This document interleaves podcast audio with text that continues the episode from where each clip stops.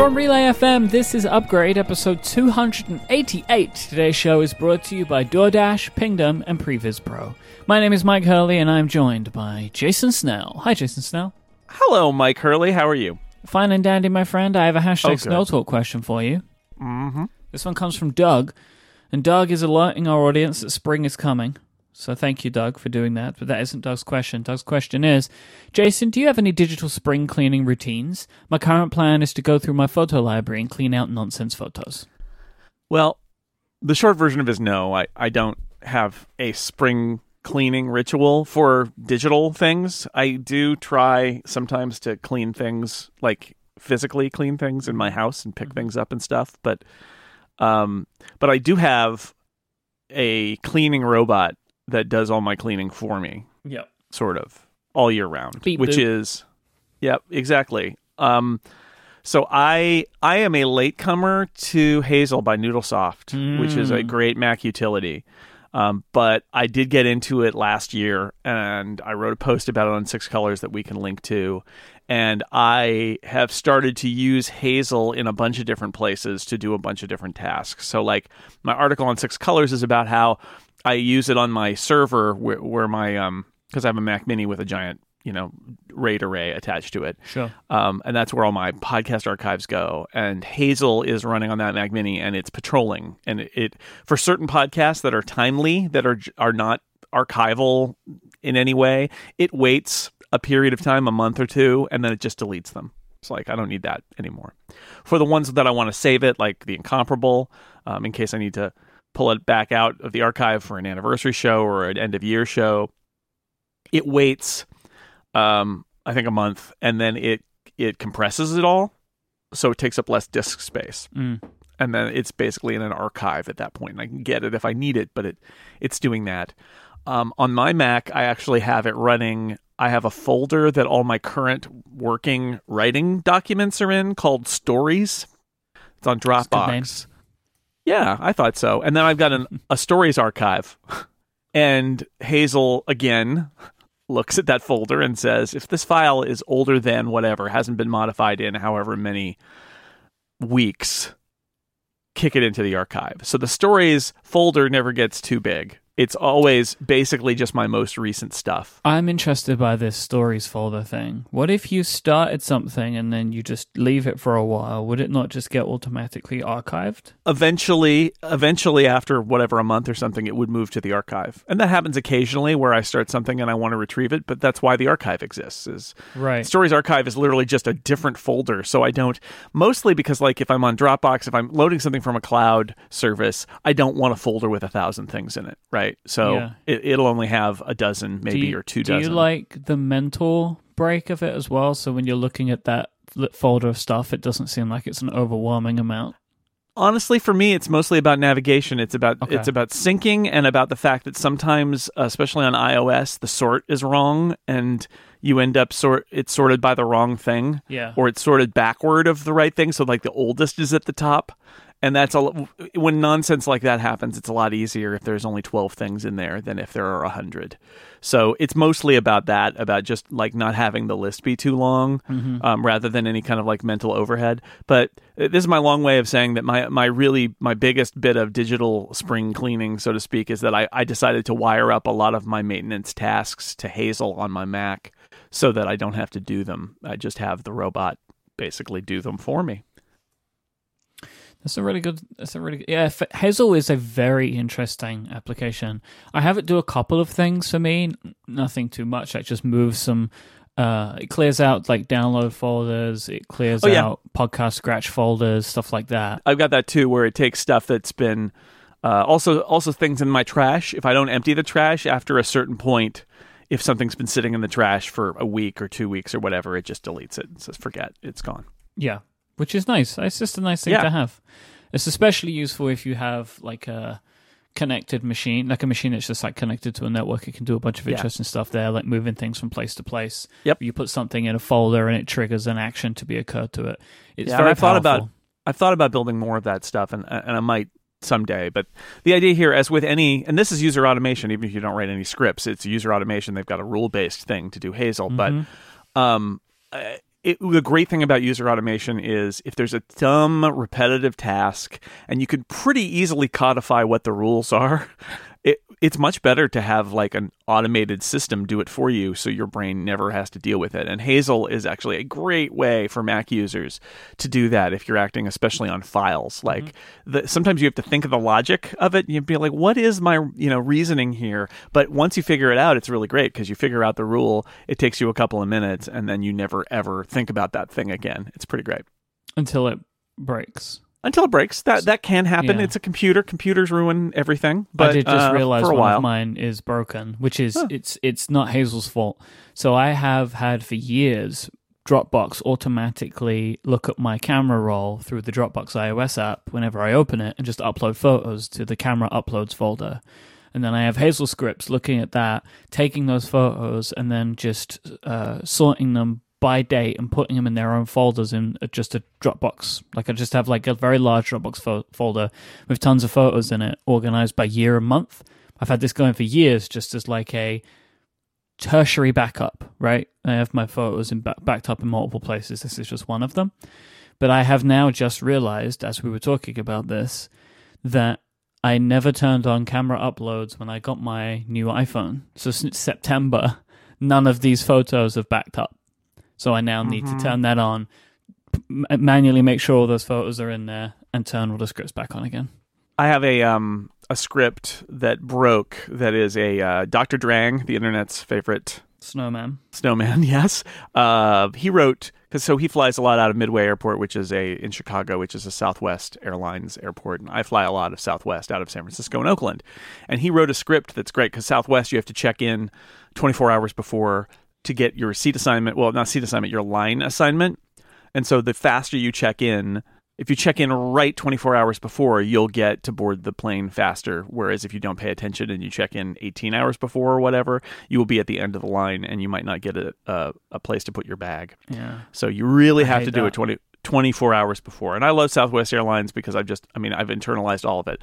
Dr. Drang points out that they're um, the calendar scripts that you download from or calendar files you download from Southwest are not as informative as they should be, and so he he wrote a, a, a script that rewrites the ICS file to put the like your your registration code, your your you know check-in code, and uh, in the title of the event and more detail, and it automatically sets two alarms, one for 24 hours in advance and one for 24 hours and 15 minutes in advance. Um, huh. It's great. It, it, actually, I mean, it's brilliant because he rewrote the ICS file that you download from Southwest.com to be way better formatted, um, and then it, and and then it can you know you can add it to your calendar. Um, so I started using it and I love it. And I and it, it runs on a Hazel uh, script where um, when I had it set to download, when it downloads an ICS file, the way Dr. Drang set it up is, and the ICS file contains the string Southwest Airlines, which it does, then um, run this script and then add it to the calendar. Uh, and that broke. And it turns out, I think it broke because Fantastical 3 has a quick look plugin for ICS files, and it seems to make the ability to look inside the file, it makes the file opaque. Not quite, not 100% on this, but this is my guess. So now, now if you say it contains the the inside of the file contains this text, it fails because now for whatever reason it can't see inside that file, hmm. um, and so it stopped working. But for that, I um, one of the nice things about the way uh, Safari is set up in OS 10 is Apple's system is tracking what site you downloaded files from so yeah. that they can warn you. They can say this is a file downloaded from southwestairlines.com or southwest.com. So uh, and uh, uh, Hazel will work with that. So I actually just changed my thing to say oh. if it's an ICS file and the f- place it was downloaded from is southwest.com, then run the script. Yeah. And it does it. And it's like magic because you click the button and the file comes down, it gets rewritten by Dr. Drang's script, and my calendar app pops up and says, What calendar would you like to add this to? And then it's got there with all the alarms and everything. It's pretty awesome. So that's just an example. Like, these things can be super complicated or super simple. And yes, the more complicated they are, the more likely they are to break, but I still recommend it. great Snell Talk question. Yeah, maybe part of people's spring cleaning routines is to make sure that their automations are still working. Yeah, yeah, and, and I was going to say, I was going to say, take if you're if you're a spring cleaning aficionado, maybe take a minute to think: Are there repetitive tasks that I mm-hmm. do that I hate? Mm-hmm. That could easily be automated in some way on uh, the iPad or on the iPhone or on the Mac with the tools that are available. Yeah, I, I use shortcuts to do stuff. Yeah, I mean, you can use shortcuts. Uh, Hazel's a great example where it's not Automator, it's not Apple Script, it's not a Perl script, it's not, you know, it's it's none of those things. It's a nice Mac app that will help you. And uh, Keyboard Maestro is a nice Mac app that will help you. And yes, shortcuts on iOS can help you too. So maybe that's part of your spring cleaning ritual is, could I automate this? Spring into automation. That's the theme here. Great. Very Summer nice. fun. No, no. Oh, spring of automation. That's spring of automation, summer of fun. What was it fall of discontent? like fall of no content or something like that? I think that was what we were going for. Yeah. Uh, thank you so much to Doug for sending that question in. Uh, you can always send in questions to help us start the show with the hashtag Snell Talk. Jason, we've mentioned on a previous episode that we would talk about if we found uh, Apple Arcade games that we thought were particularly good. Now, I have one here. This doesn't mean that there hasn't been any good ones since the last time. What it does mean is I have not been playing as many iOS games as I would like over the last few Same. months. Same. But when Crossy Road Castle appeared, I immediately checked it out because I love the original Crossy Road. Yep. And I was really keen to see what a follow up game from these developers would be on Apple Arcade because the obvious continuation is like diving deeper into free to play mechanics, right? Like in the IAP stuff. But if it's on mm-hmm. Apple Arcade, they're not going to have that. So I was really keen to see what this game was. And it is very, very different to Crossy Road. So it has a lot of visual things and some ideas in, you know, you can collect different characters and stuff, but is effectively like a room slash dungeon running solving platform game. So Yeah, it's it's it's got more in common with a Mario, a classic Mario Definitely. game than it does with Frogger. And I typically do not enjoy games where you have like fake buttons, like left, right, and jump, but the mm-hmm. mechanics are so simple and it seems like the recognition of your movements is really refined very well. So I like it. And also, it's lots of evolving mechanics. You're only ever doing one thing for a very short period of time. You get through a room, you go to a new room, a new puzzle to solve, and they're using different ways of traversing the environment. It's a fun mm-hmm. game. It's, I really enjoy it. So you should try this one if you haven't. I have also played this game a lot, and it's great, fun, and it it hits the spot in terms of it being like a good casual game where I can play it a little bit and have fun, and then set it aside, and I'm not committing to a lot of time, and it it and it provides you know action, and it starts out easy, and then it gets progressively harder, and you have to solve the puzzles and learn the new mechanics, and yeah, I uh, if you're an Apple Arcade person. Give it a shot, and it's got a multiplayer mode and it's got a controller mode, and I haven't tried any of those. I think those would actually be a lot of fun, but Yeah. I've just been using touch controls on my iPad because that's primarily how I play games, and uh, it's it's a lot of fun. Yeah, I've been playing on my iPhone because that's how if I'm going to play an iOS game, it tends to be there. So yeah, this is a great addition. If you haven't checked it out already, you should. Um, I, I want to talk about the touch on the smart keyboard again from last week's Right. episode. Uh, we had a question from from Mike that maybe we didn't completely talk about. I know I didn't mention my feelings on it about whether we would run mine, a but- function row on a smart keyboard. Yeah, I, Right. I I know that you I know that you mentioned it because you replied to Mike on Twitter and said so.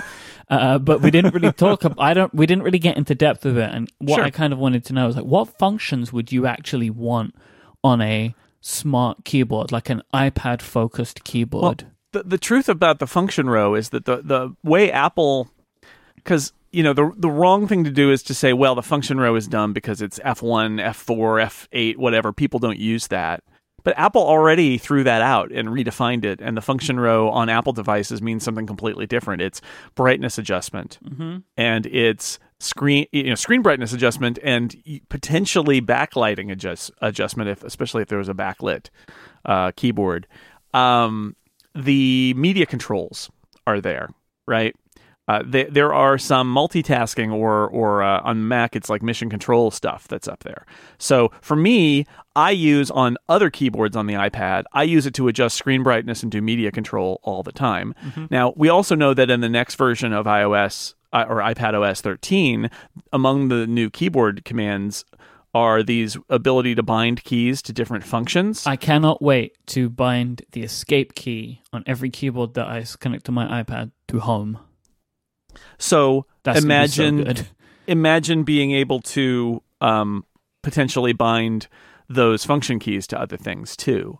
So you could you could fire off scripts or do other commands or things from there. So I think that's where it's going, and that's why I want the function keys. But the primary reason is um, is for brightness and media control because I do that all the time. And reaching up and sl- reaching up to the screen to the top right, sliding down to get control center to make it a little bit brighter or a little bit darker is really annoying. And on my Mac, I can do that on the keyboard, and I do all my media controls on the keyboard, and I can't. It, it's frustrating that I can't do that on the smart keyboard. So I feel like it's a real missing thing that that Apple could address. They could get away with doing it via other keyboard shortcuts if they they made it that you could assign system wide keyboard shortcuts of any kind. But I think it's a more likely scenario that they'd have a little tiny function row up there with with uh, controls, device controls on it. I would the types of controls I always want to see, like home, uh, to be able to access multitasking is good.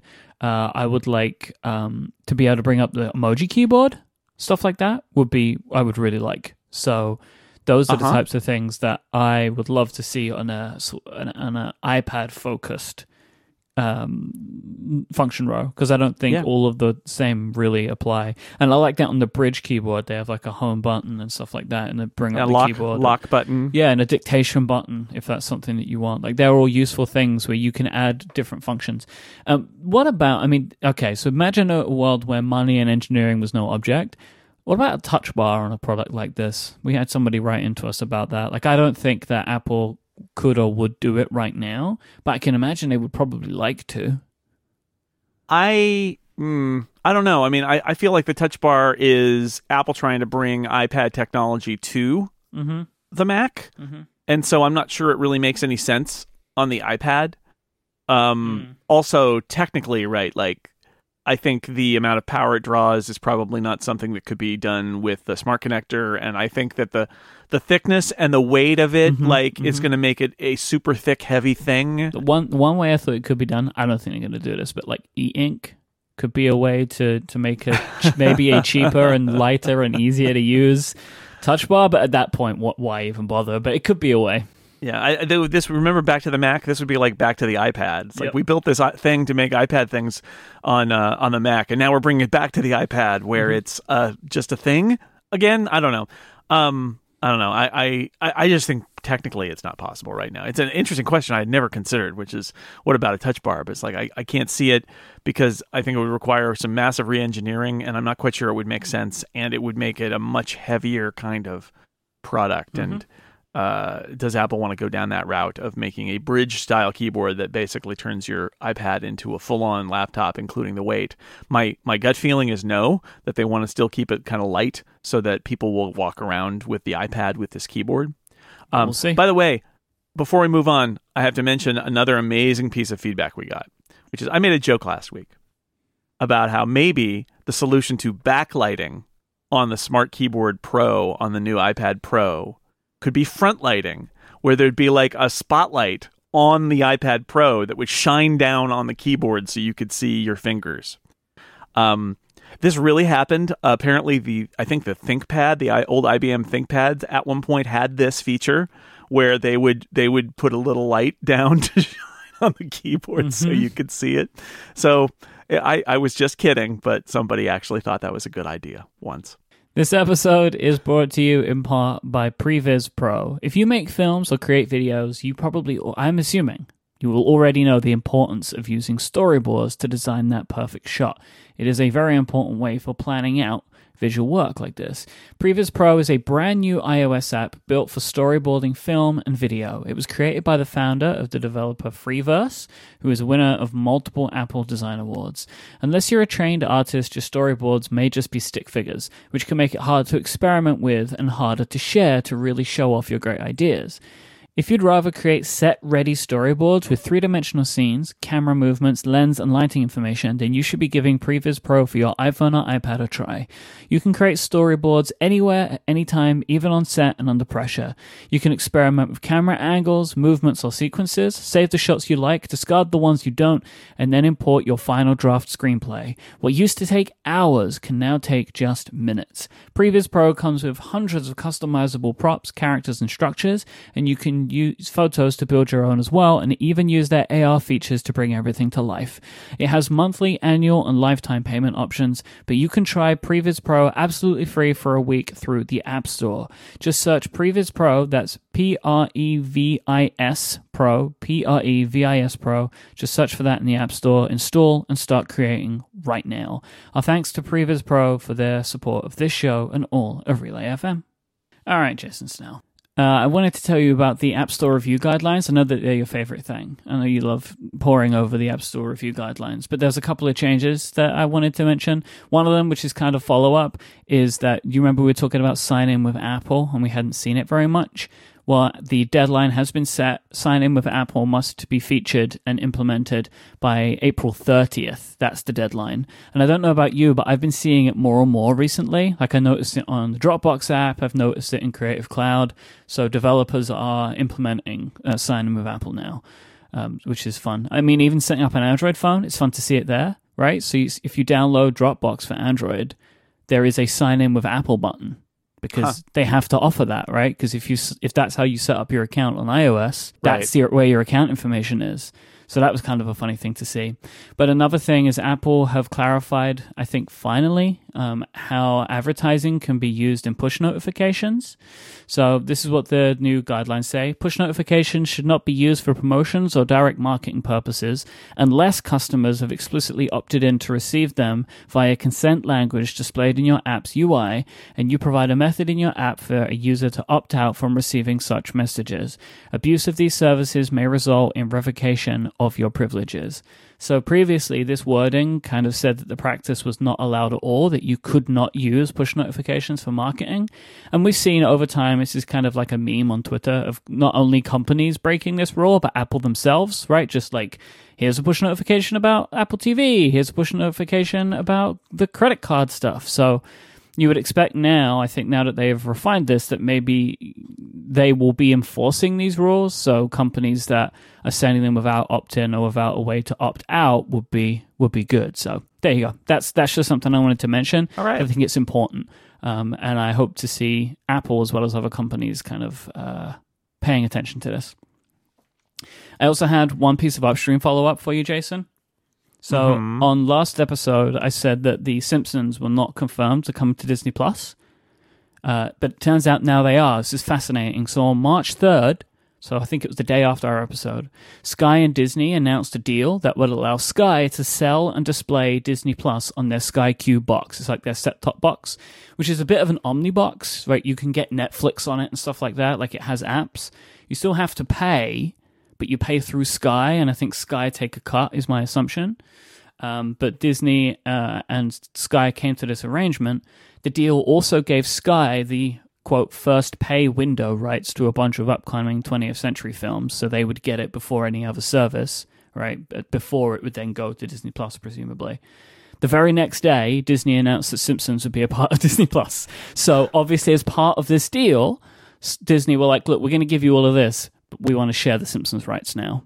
And so I assume that's what's happened because now uh, Disney Plus have confirmed that all of the Simpsons will be on the service. So I think that's great because there's a lot of content. That's a lot of content for Disney Plus, and I think if a territory doesn't have something as big as the like 300 episodes of The Simpsons, it makes it less of a good deal. You know, like to know that, like, oh, this great content is available in other markets, but we can't get it, but we're still paying the same amount of money.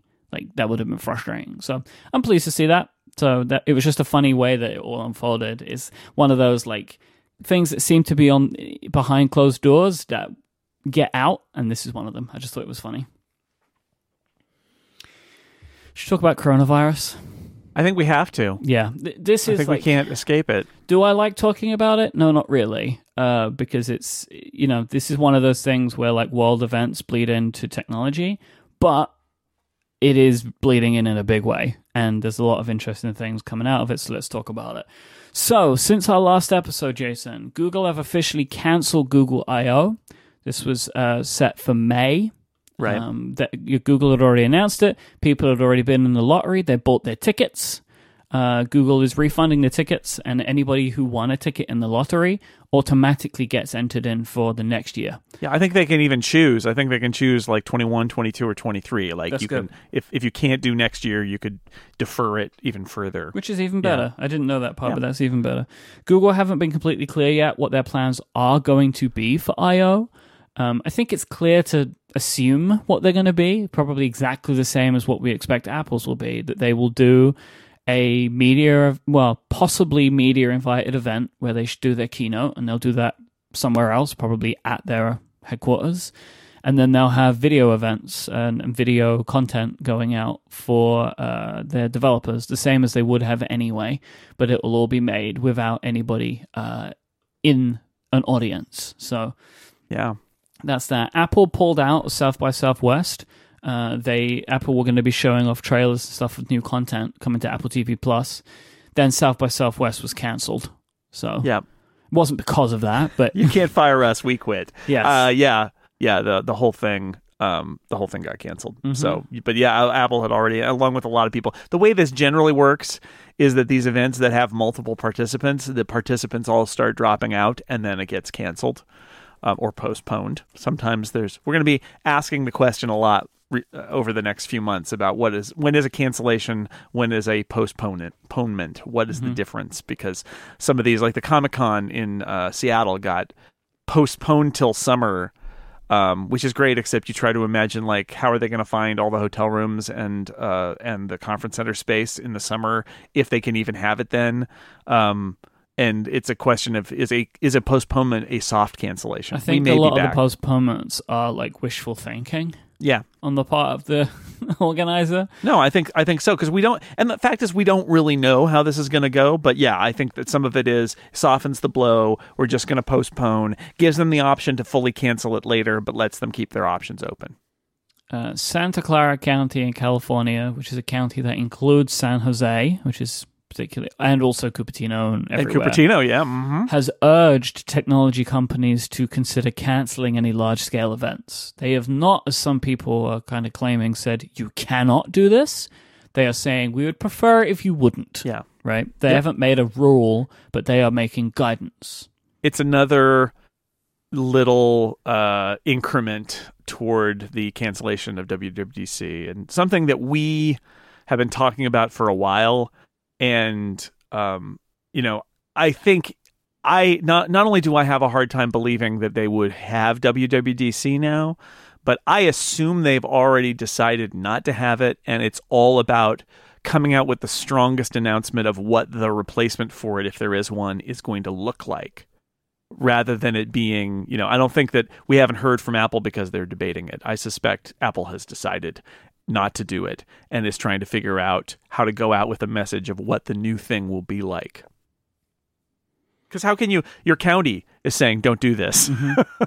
so I don't know how you can say, no, what we would like to do is fly in from all over the world, thousands of people, and then have them in close quarters in Santa Clara and uh, have our most important uh, platform building employees also in that building, and they'll all like bump into each other and stuff, and then we'll all go back.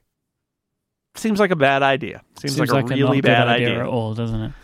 Uh, then uh, Jon Prosser of the YouTube channel Front Page Tech claims that they have an internal source at Apple stating there will not be a media event for products in March. Uh, Prosser's kind of I've been I've been seeing him around recently um, with lots of sources and stuff that seems to be turning out true. So, you know, I take this. He also published uh, a memo which was also obtained by Bloomberg from Tim Cook to Apple employees, urging them to work at home where possible this coming week. So, the idea of a no media event for products in March doesn't mean no products in March, but we also don't know, right? So they could just release products, they could do briefings if they wanted to, but again, it is not wild to assume that Apple do not want to have lots of people come to their campus right now for practical reasons and for public relations reasons. You don't just you don't want to be assembling. You don't want to be seen assembling mm-hmm. hundreds of people. And as we discussed last week, Apple can do product rollouts without events. They don't need the events. We saw it with the 16 inch MacBook Pro. They can do small scale briefings mm-hmm.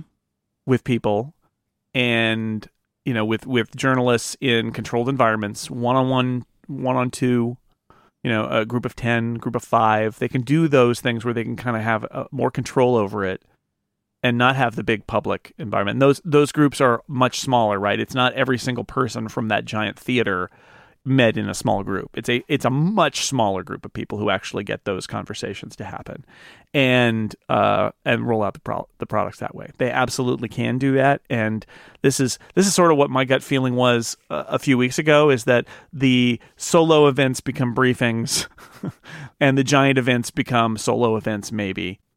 Um and and you know everything gets taken back a notch in terms of human interaction because that's where we are right now. Mm-hmm which is the right way to go. And in the same way, like Apple is, along with many companies, tech companies, telling their people to work at home where they can, they're guaranteeing uh, people that work in situations that can't be work from home. Like if you maybe work on site for some reason and you cannot take you cannot do the work that you do from home apple is guaranteeing the the hourly rates for those people which i think is the right thing to do uh, yeah, some Apple retail sure. stores are canceling events and removing a portion of their seats to discourage people hanging around. Yeah, I heard from people uh, who work in Apple retail that this is, you know, their their approach is evolving. Even if they're not, you know, closing stores, they're canceling high profile events and and you know field trips and all of this stuff. They're they're not doing that stuff.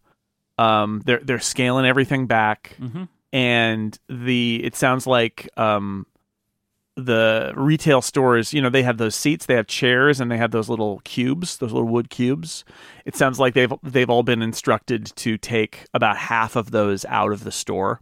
The idea there is reduce the density, discourage people from hanging around because they want to kind of reduce the load of concern of, of, potential threat in the Apple Store. This is not a time for big congregations, including at Apple retail. So I think we'll see more of this, even if they stay open. The idea that you know we're gonna we're gonna phase out events for a while. We're gonna we're gonna phase out seating areas so that it we're not encouraging town hall town squares or whatever. Like we don't really want you hanging about in large groups. We want you to kind of come in and then and then head back out again because that's where we are right now. And look, something we can't comprehend right now, and we really can't, is how this is going to impact technology and Apple's products over the next year. Like every day, I'm seeing different reports from analysts about whether there is or isn't delays on products. Right now, you know, people are saying, "Oh, it's going to be delayed for months," and other people are saying, "Like Apple got it all done." So it is just not possible for us to see, but we will as yeah. time goes on over the next few months. We'll get. We literally idea. don't know if that March post March event postponement is because it's an event or because they can't get the products. Yep. We don't, or both, right? It's probably both. The only one but we to know. know for sure is the iPhone. When does the iPhone come out? Then we'll know if Apple was here. Because everything else we don't know. But you know there's an iPhone in September. But if the iPhone comes out in October, then we'll see. Ah, okay, that was the that was the effect that was had on them. Um, this is uncharted territory room right now. Every day it's changing. It's wild. Yeah. Talking about new products, friend of the show, Ming Chi Kuo, has reported that Apple is working on six products that feature mini LED screen technology that will debut sometime from now until the end of 2021. Okay, first off, I don't think Ming Chi Kuo knows who we are, but He's we fr- like him. He, he the show, it's, a, it's an unrequited friend. Like the show yeah. likes him. Yeah. Okay. All right. Yeah, we consider. I consider Ming Chi Kuo a friend. Okay. Good. Good. Good. Mini LED, by the way. This is this is not the like micro LED that has been talked about. That's like almost like OLED as a as a competitor for OLED. Mini LED uh, and we'll link. CNET did a nice explainer about it, but like mini LED is smaller banks of LED backlighting. Any screen that does LED, you've got the screen, and then you've got light behind it shining through it. And on TVs, you can have this sort of like active backlighting where these uh, these these dimming zones, like if it's darker, they get darker, and if it's brighter, they get brighter. And it's a way to, since you can't control every single pixel like OLED or micro LED, to get more dynamic range. So like I've got a, a active dimming uh, TV and it's not it's HDR but it's not an OLED and as a result it's you and sometimes you can see it it's dimming zones of the screen. Well mini led those zones are a lot smaller.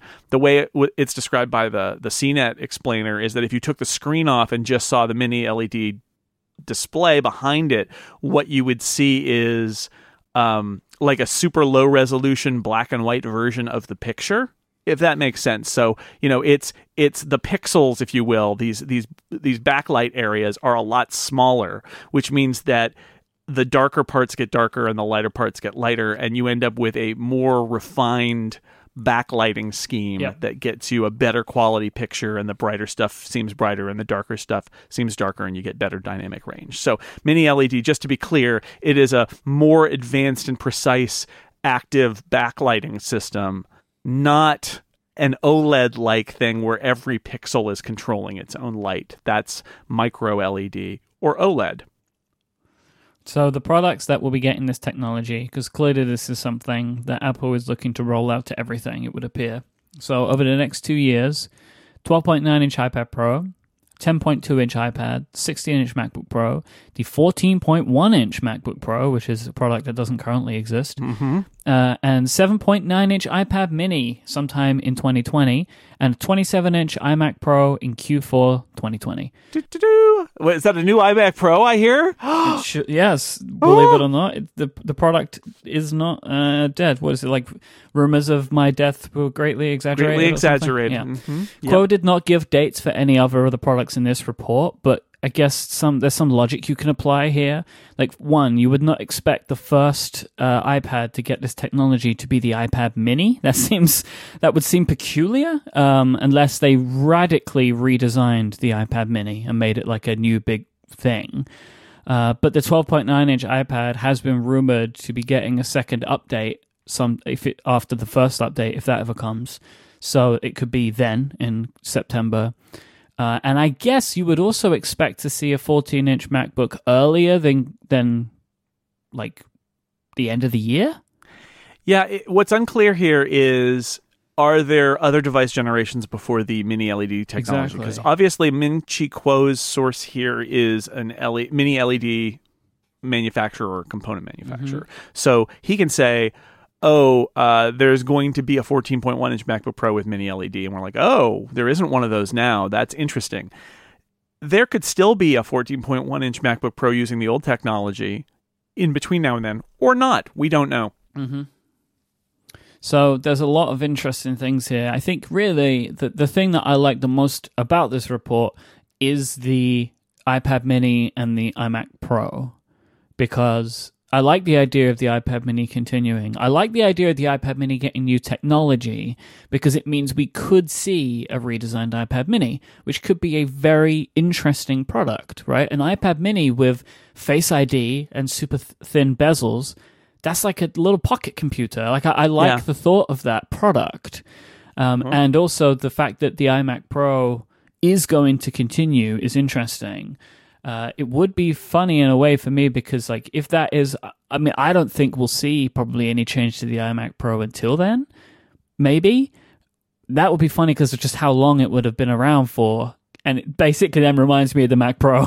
Q4 2020 is the end of this year. yep. That, that's not surprising to me at all. Like if he had said 2021, I would have been like, "Wow, that's." But you know, Q4 2020. So it's yeah, it's a three year cycle for it. In the and in the meantime, they built the Mac Pro. I don't Yeah. think that's unrealistic, and I, I would hope that they would, you know, it would keep getting updates every couple of years uh, from now on Yeah. if they're going to keep it around, Yeah. which I, I think they should. I mean, I don't know if we've ever given our full case for the iMac Pro, but like I think it's embedded in our discussion of the Mac Pro over the last few years, which is the Mac Pro is an extreme product. The iMac Pro is less extreme and has a lot going for it, unless you need the expansion stuff. But like for most users, even the iMac is pretty powerful. The iMac Pro is a great buy if you don't need that internal stuff if you don't need cards and internal storage and all the other stuff that the Mac Pro gives you. You just need processor power uh, the iMac Pro is pretty great, and I love mine. Yeah, and and that's exactly it, right? Like we, I mean, I can't, I don't, I don't want to pay, and I can't, I can't really afford the Mac Pro that I would want, honestly. But the iMac Pro gives me all of the power that I need in a form factor that I want because I also don't need to buy a monitor.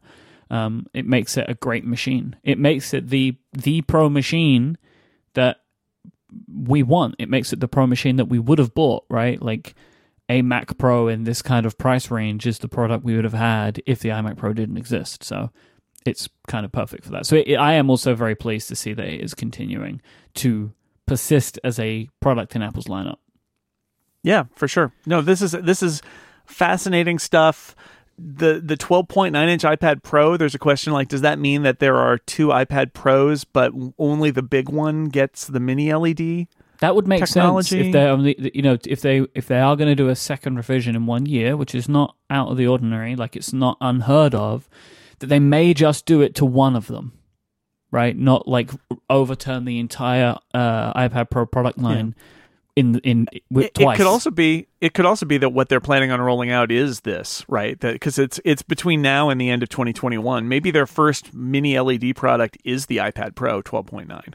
Mhm. and it gets that now and the 11 doesn't and they say you know because i think i think it's not terrible for apple to say the bigger ipad pro has some things that the smaller ipad pro doesn't right Yep. like some a little bit of differentiation right now they're identical a little bit of differentiation is not terrible This episode is also brought to you by DoorDash. It's 2020 and delivery is way more than just pizza stuff. If you're busy, you don't always have time to cook.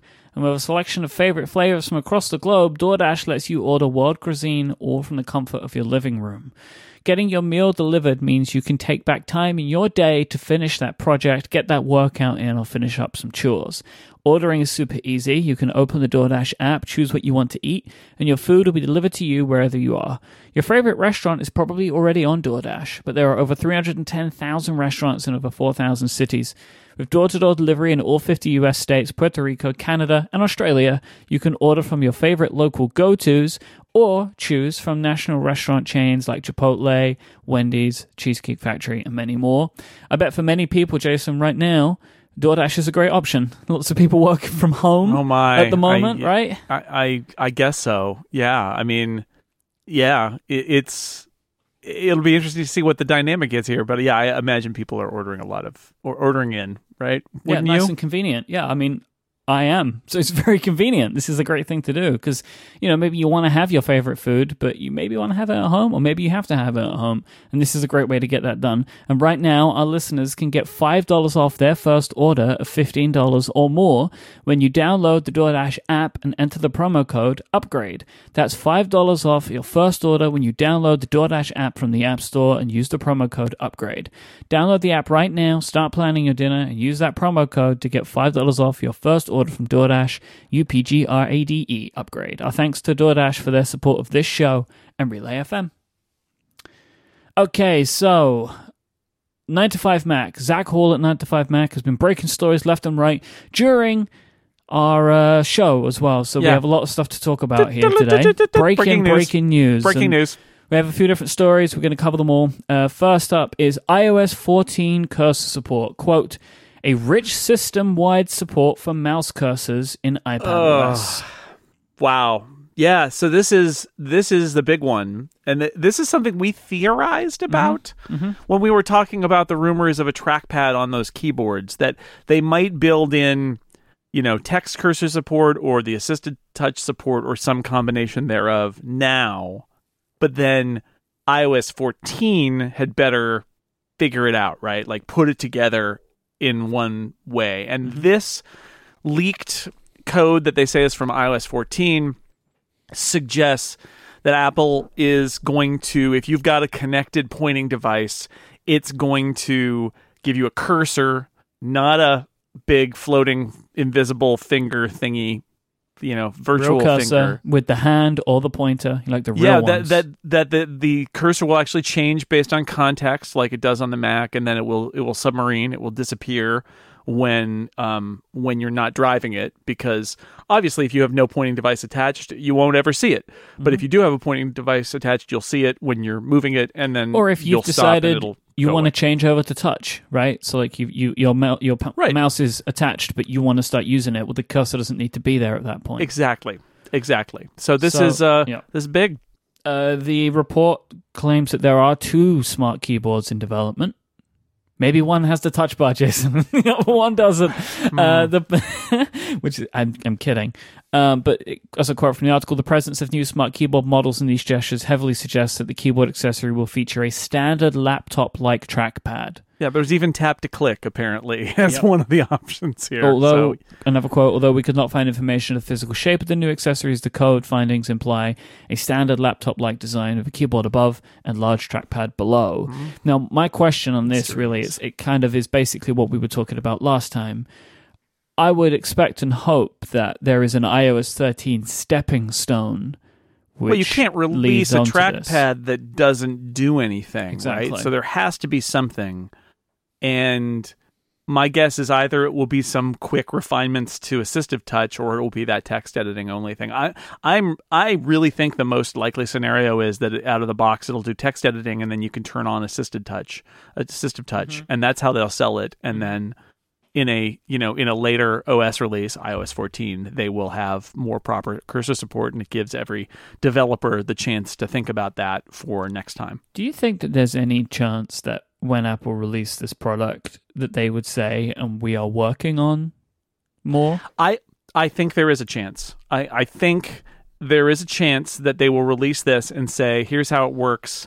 Text editing, you can turn on this other feature, and then coyly saying something like, "You can you can expect to, to see more of this in the future," or "We're working Yeah. on other great innovations in terms of cursor support on iOS. Stay tuned for that." Because think- wouldn't it seem that this is one of those situations where the hardware team got ahead of the software team? Exactly. And so Yeah. that's one of those things where you can't sync these things up and and everybody knows there's going to be a next version of iPad OS. So for them to say we got more in store, so this is just the beginning and the that why not say that? Like that that doesn't they don't even need to disclose what it is, right? They can keep that secrecy. But it lets Apple say um, we're just getting started, right?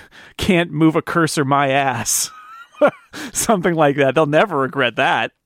Yeah, exactly. So I, I'm excited. I'm genuinely so excited. This is exactly what I wanted, right? Like, yeah, I know. I kind of don't believe it. Is it? A, is this a trick, Myke? Are they playing a trick on us? Is, is Zach and, and everybody at Nine to Five Mac? Are they tricking us? Is Benjamin Benjamin Mayo and uh, they're all they, on they, it. The fix is in, Jason. they're, they're they're tricking us. They're telling us everything we want to hear, and then there'll be a yoink moment at some point when we realize that it's it's all a lie, and there is no trackpad, and there is no cursor. It feels like that a little bit. Like this is almost too good to be true, but apparently it is true. So that's too good. We have a couple of stories about the Apple Watch. So, first up, the Apple Watch health sensors. There seem to be some new ones on the way. So, Zach is reporting that, according to code of an unreleased version of iOS 14, the same one which we didn't mention, but apparently was obtained in December. This build comes from something in December. Who knows how it was obtained, but that's what is being reported. Uh, that there are two new sensor capabilities for Apple Watch coming. One of them is blood oxygen levels. So this basically just man- monitors the amount of oxygen in your blood. Uh, between 95 and 100% is considered healthy. Uh, blood oxygen levels below 80% could lead to risks. Yeah. It's possible, I guess, that this sensor would require new hardware. Like it would need to be a different sensor. I don't know, It- but I assume you would so. think you would think it would. Although I've what I've heard is that the hardware on some Apple Watches has been able to do this for a long time, but it hasn't been allowed. It hasn't been regulated, and they haven't Right. built it in because. But so it, I, I assume this would be on a new Apple Watch, but it's possible that it could not be. And if you've ever had the little thing like clipped to your finger, where they just, I mean. It doesn't. You can do this through skin like now, but it's these big plastic things that go on the tip of your finger, and then they look at your blood oxygen level because it's shining a really bright light, basically, and looking at the at the blood under your under your skin. So um, it's a it's a thing that it's it's another data point that that could be added to health data and and logged and alerts could pop up and stuff like that for sure. And there's also uh, some improvements coming to the ECG function on the Apple Watch. So currently, Series 4 and 5 uh, Apple Watches are not very good. They have inconclusive readings when a heart rate is between 100 and 120 beats per minute. But this is going to be taken care of and fixed. I'm assuming this will just be like a software update and previous watches will benefit from this because it seems more like a missing feature or bug than anything else. Unless it's a hardware issue that it's just bad at that, and the new ones will be better at that. Good I, point. I, I don't Good know. point. It's one of the great mysteries. Yep. Uh, Zach Hall reiterates that Apple is developing sleep tracking in one report and then doubles down on it in another report. So there will be links in the show notes for all of these Yeah. reports, right? So you can go and read them because there's, as is always, more details in these things that we are getting to. Uh, so sleep tracking is going to be coming to the Apple Watch. Uh, we've heard this for a long time, uh, but you know, sleep goals that you can set inside of the app, recommendations for getting better sleep. You know, like so the health app will say like, "Hey, why don't you think about this?" And as is usual with this stuff, the more data you can give to it from different uh, areas, the better kind of information it can give back to you. But sleep tracking has seemed like an obvious feature for the Apple Watch for a long time, and it seems like it's going to be coming with a at least with WatchOS 7. Maybe it needs a new Apple Watch. I don't think so, Hmm. but we'll see. Yeah, I don't think so. This is one of those where I feel fairly confident that, you know, in the end, you can use this with any Apple Watch, but you're going to need to make sure it's charged. And I, I had it where my Apple Watch was not on the charger uh, overnight one time, and I got through like mid afternoon the next day before it said I'm at 10% battery and I'm going to die very soon. So, um, you know, a scenario where you wear it all night and then charge it in the morning, uh, you know, I, I just think that we we are already there with a lot of these watches, so it should work as long as you find some time to charge it. And I would like to think that, like, if you were somebody using this feature, that maybe the Apple Watch could pop up and be like, "Hey, you should charge me if you want to do sleep tracking tonight." You know, that kind of thing. I think would be kind of nice. You know, like maybe in the middle of the afternoon. So, like, oh, I'm, I'm not going to last. Would be great if you could give me some juice. Uh, as you would expect, a new version of WatchOS will bring new watch faces. One of these is the Infograph Pro watch face. Uh, this is going to include a tachymeter. Um, this is a okay. This is a very complex thing to explain, but you will have seen this on some watches where you have that dial around the outside that sometimes can be moved. It makes that little clicking sound. It's a thing for measuring speed and distance. Yeah, it's. I would say this is a, a very much a skeuomorphism feature Mhm. where this is a way to measure things that digital watches are great at showing you in lots of different ways, data, but uh, analog watches, watches, you know, old school watches with hands, they had to come up with a way to do it. And it sounds like the tachymeter is basically that way of doing it. And they're going to do a tachymeter on the Infograph Pro watch face, which is, it, it's just funny. But I, I think it makes sense that this is a watch concept. So why would you not have it available? It's the same reason that there are hands and a sweeping second Yeah. hand on Yeah. the Apple Watch, is because it's it's a, a kind of classic thing that feels like a watch and it's an analog way to display the data.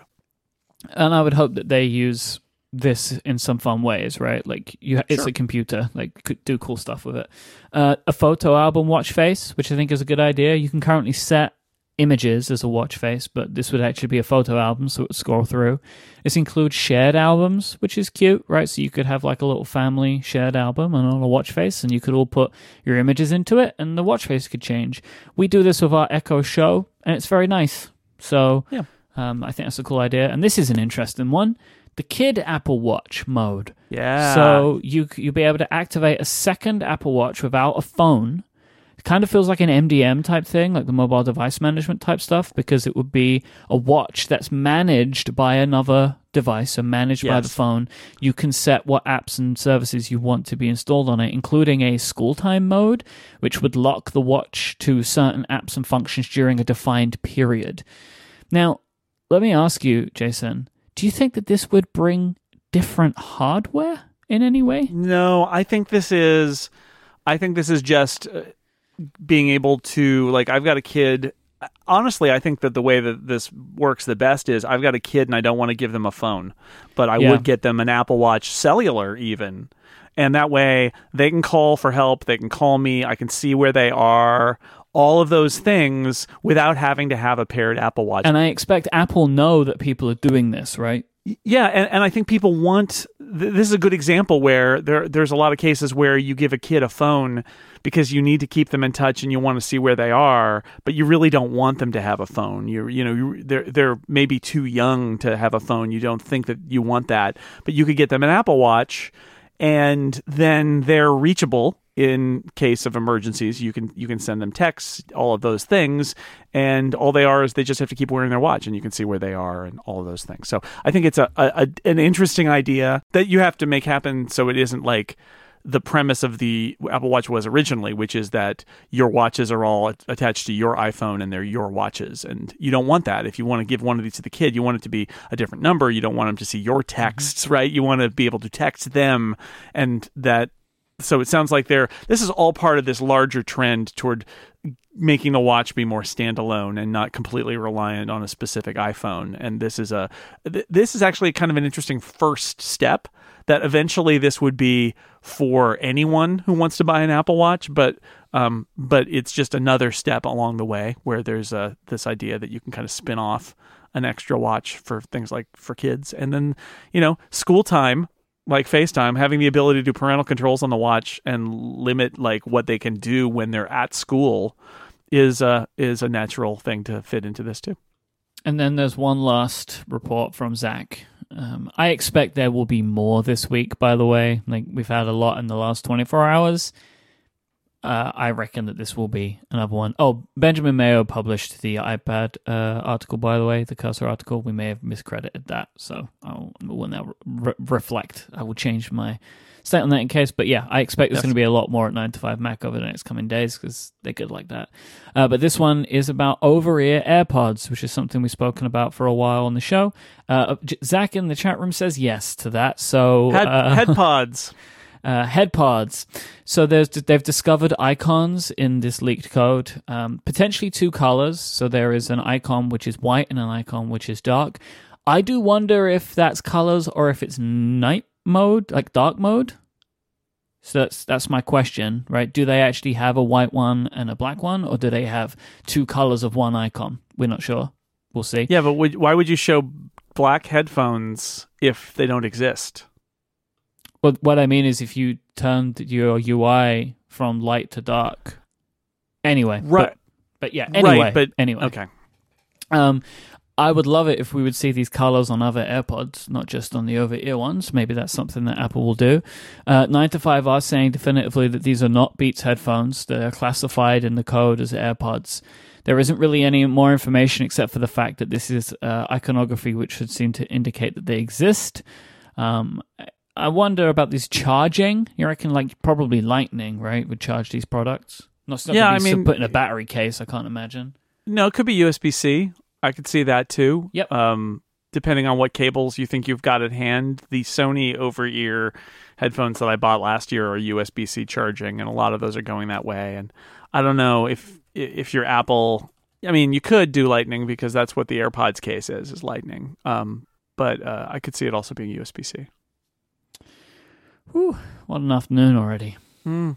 It's a lot of stuff. A lot of stuff. There's a lot going on. Lot lot Mhm. going on in Mhm. mysterious uh again i have to say what is going on at apple that there's code that is allegedly from ios 14 that has been floating around since december Yep. i love the information but if i'm at apple i'm like what is happening why is this happening Well, we don't know. Something's leaking. Something's gotten somewhere it shouldn't be, right? Like that's kind of what's going on here. Is something has gotten out.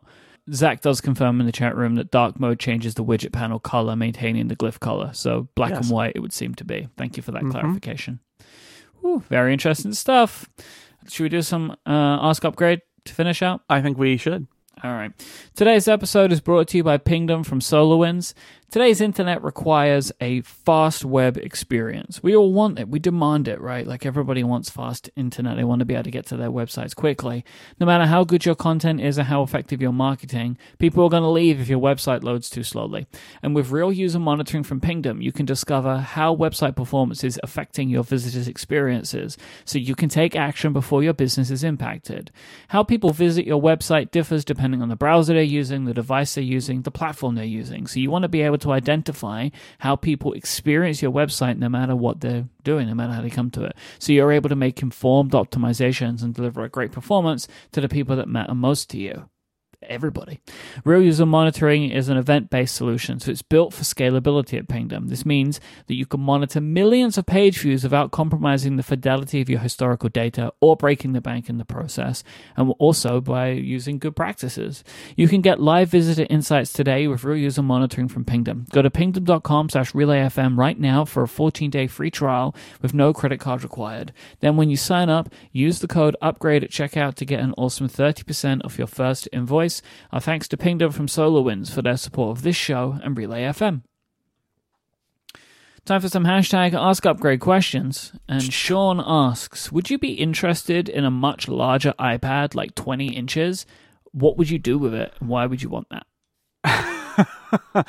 um, I keep thinking about how Apple could at some point make a Surface Studio style product. That's the big kind of it's like a, a Surface iMac, and you can pivot it down. It's on like an easel, so you can kind of you can put it down, or it's easel style. Mm-hmm. It, it goes down, it goes back up. You can have it with a keyboard and mouse. You can take it down and use the use a stylus on it, so you could use the Apple Pencil on it and touch it, um, but then lift it up and have it be more like a traditional computer thing. I keep thinking like a 4K iPad kind of concept could be pretty cool. Let me tell you, if iPad OS has the ability to do cursors and external devices like natively on the system, at that point, there's no reason why you couldn't not only ho- uh, hook up an iPad to an external display, but build a device like this that is both yep.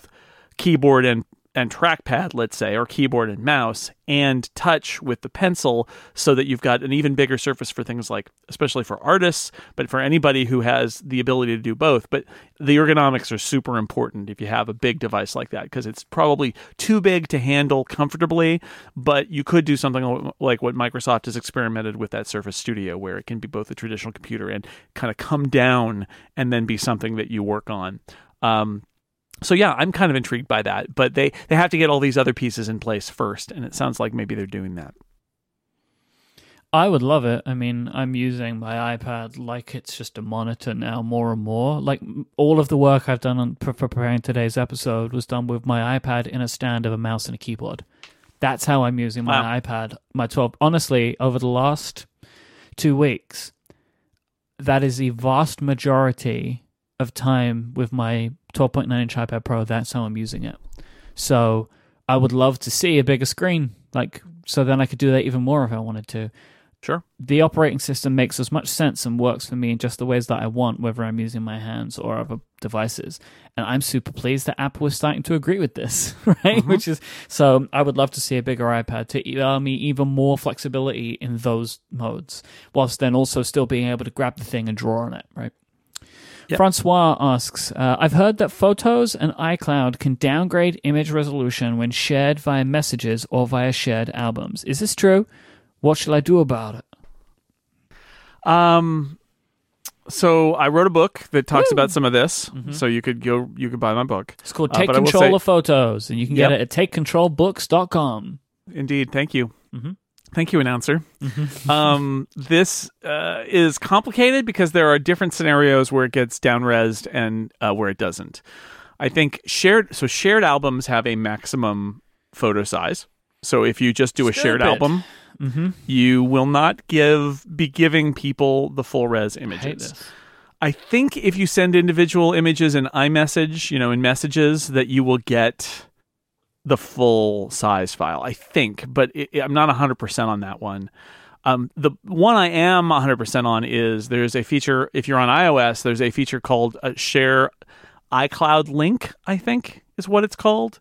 Um, and what it will do is it will, instead of sending photos, it sends a link to an iCloud repository of the photos that you sent. And depending on what device you on, it does different. Th- you're on, it does different things. Like on an iPhone or an iPad, it will offer to just automatically put those in your library.